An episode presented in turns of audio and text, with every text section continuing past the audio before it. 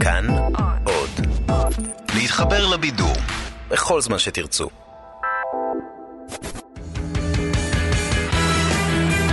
פעם בשבוע, עם תום אהרון, המונולוג המרכזי. הנושא המרכזי שלנו הערב הוא פרשת ישראל ביתנו.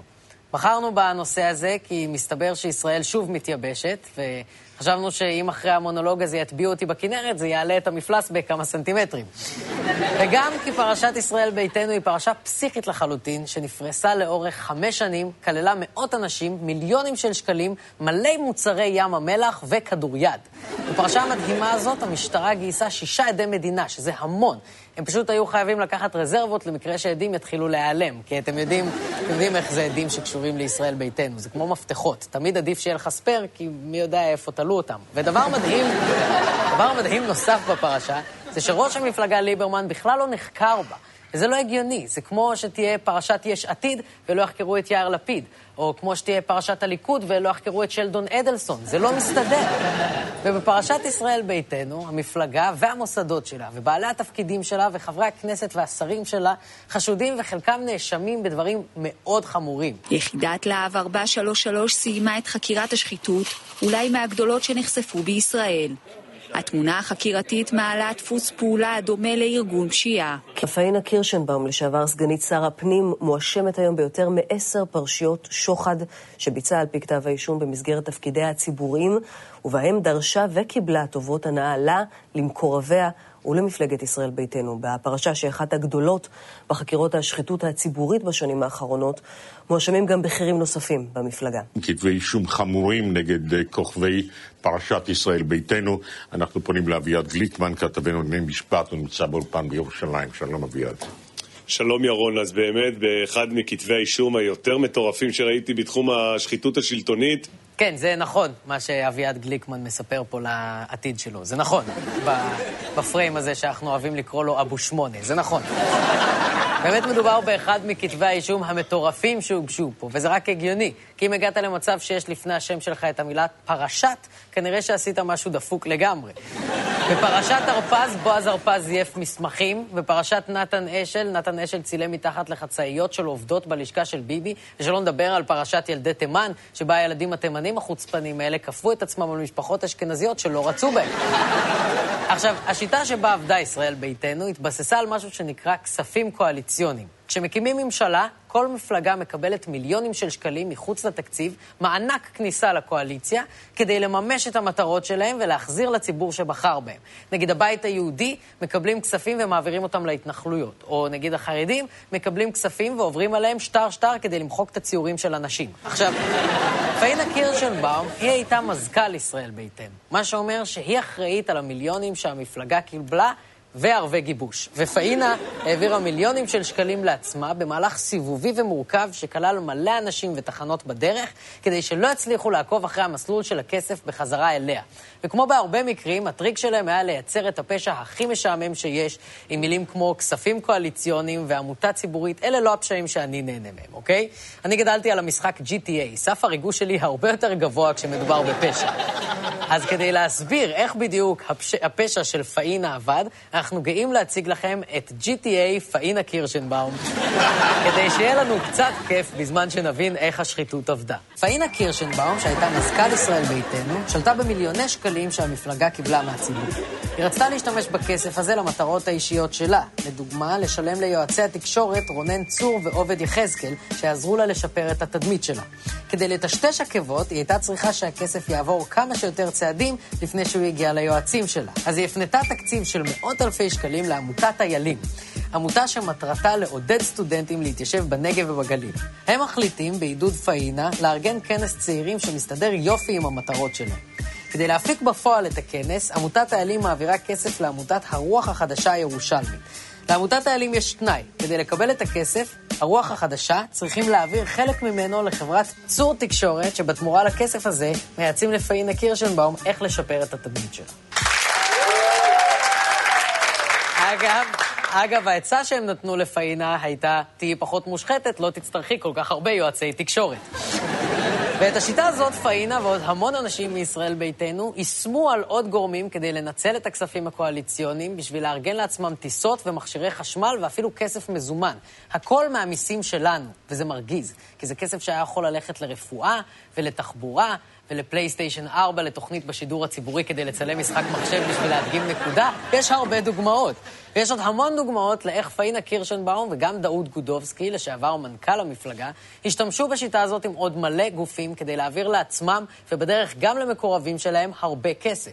למשל, עמותת עזרא, שפאינה העבירה לה מיליונים וקיבלה מהם בתמורה מוצרי חשמל ונסיעות לחו"ל לכל המשפחה, שזה בגדול שחיתות עם פרסים של ששטוס. יש גם, יש גם את איגוד הכדוריד, שאליהם היא העבירה בעקיפין כסף, והם בתמורה נתנו שוחד של 180 אלף שקל למקורב אחר שלה, שאני חושב שזה ממש חמור, אבל אני לא משוכנע, כי אף אחד לא מבין את החוקים של כדוריד.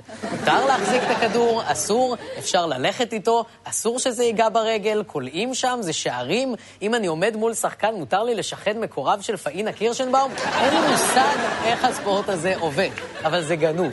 ואולי הדוגמה האהובה עליי, שהיא כנראה כל כך שכונה שהיא כבר הגיעה בשלב שבו החבר'ה כבר התחילו לזרוק זין, שאגב, זה כן חוקי בכדוריד, הדוגמה האהובה עליי היא זאת. בעבר כבר פרסמנו כיצד מוצי דמן, אז ראש מועצת מגילות, המועצה של צפון ים המלח, העביר לדבריו בקיטים של אהבה, נרתיקי המוצרים של חברת הקוסמטיקה של ים המלח, כסף לישראל יהושע, הלוביסט שעבד עם אנשי ישראל ביתנו.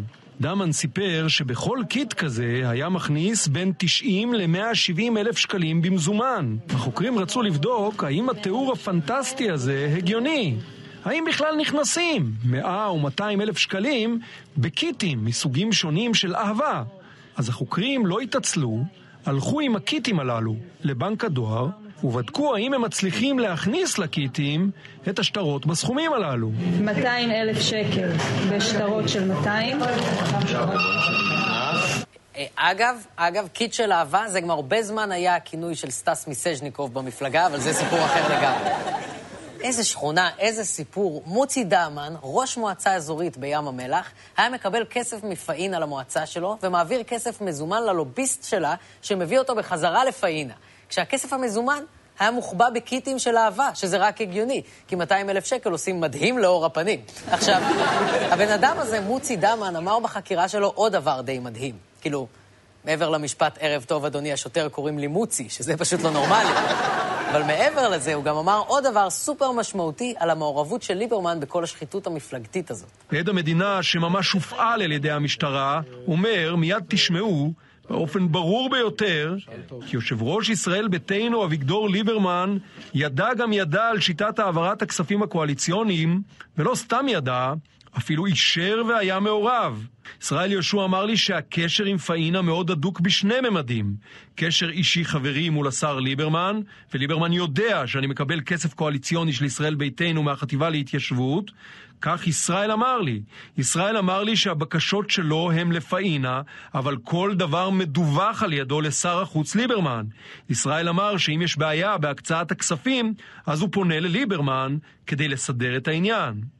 אז אולי עד המדינה שהיה כל כך אמין על המשטרה לא דיבר אמת? אולי ישראל יהושע התרברב סתם? אבל האם הדברים הללו לא הצדיקו לכל הפחות לשאול את ליברמן במשטרה מה ידוע לו? מה ידוע לו? ידוע לו כמה חוקרים אפשר להכניס בקיטים של אהבה, זה מה שידוע לו. אבל למה באמת לא קראו לו לעדות? אני חושב שלא לקרוא לו לעדות, לא להבין לפחות את הגרסה שלו, זה רק בגלל התגובה הפוסט-טראומטית של מערכת אכיפת החוק על כל הפרשות, ש... על כל הפרשות הרבות שהתחילו ונגמרו בסופו של דבר בלי כלום ועם הרבה מאוד ביקורת ציבורית. אביגדור ליברמן, הנחקר היחיד בהיסטוריה שעשה פוסט-טראומה לחוקרים שלו.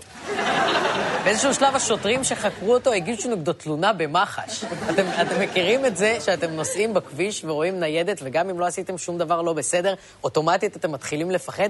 ככה מרגישה ניידת כשהיא עוברת ליד ליברמן.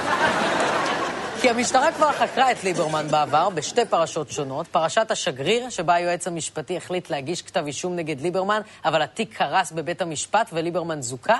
ופרשת עמותות הקש, שלא הוגש בה כתב אישום למרות המלצות המשטרה, אפילו שהחוקרים מצאו אצל ליברמן כמויות עצומות של קש. ו... ובפרשת עמותות הקש, למשטרה היה תיק מאוד מאוד חזק נגד ליברמן, שישב והתייבש אצל היועץ המשפטי לממשלה במשך שלוש שנים. ובינתיים, בזמן הזה, עדים חשובים מאוד בתיק נעלמו, או נמצאו מתים בנסיבות מסתוריות. או שינו גרסה ברגע האחרון, וזה אמיתי. זה לא קונספירציה שקיבלתי בוואטסאפ מדודה שלי. זה לא, זה לא מהאנשים שהביאו לכם את אזהרה חמורה ממשרד ראש הממשלה, אם תקבלו לינק אל תלחצו עליו, כי זה עושה וירוס בטלפון שגורם לכל המשפחה שלכם לקבל איידס מהחמאס, מידע אמיתי מאגף טכנולוגי בלשכת ראש הממשלה. לא, זה אמיתי. ותשמעו איך עורכת הדין הבכירה שניהלה את התיק נגד ליברמן בפרקליטות, עורך דין אביה א', מסבירה את זה.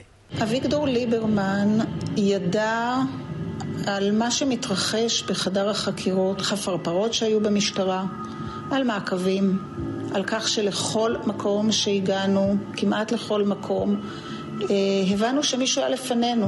העדים היו מתואמים. ליברמן עצמו התרברב בכך שיש מי שמדליף לו מחדר החקירות. וואו, רק תיקון קטן, אה, לליברמן לא היו חפרפרות במשטרה, היו לו חפרפרים במשטרה.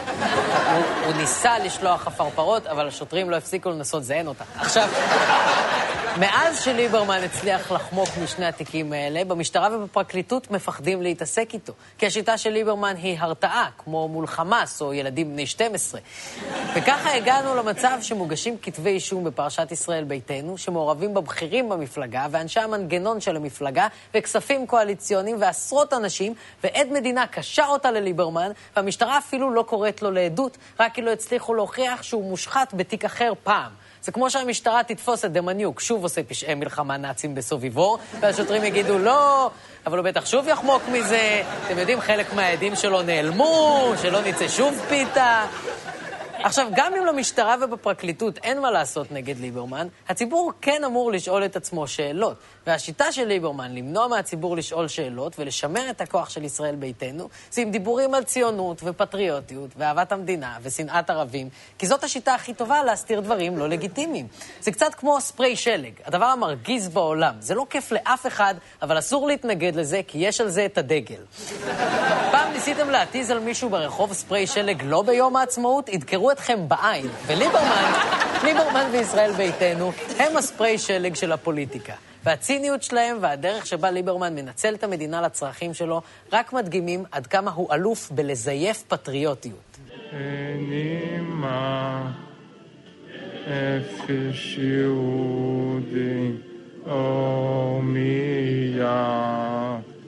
פתי מזרח קדימה עין לציון צופיה. תם הטקס. תודה רבה, לילה טוב.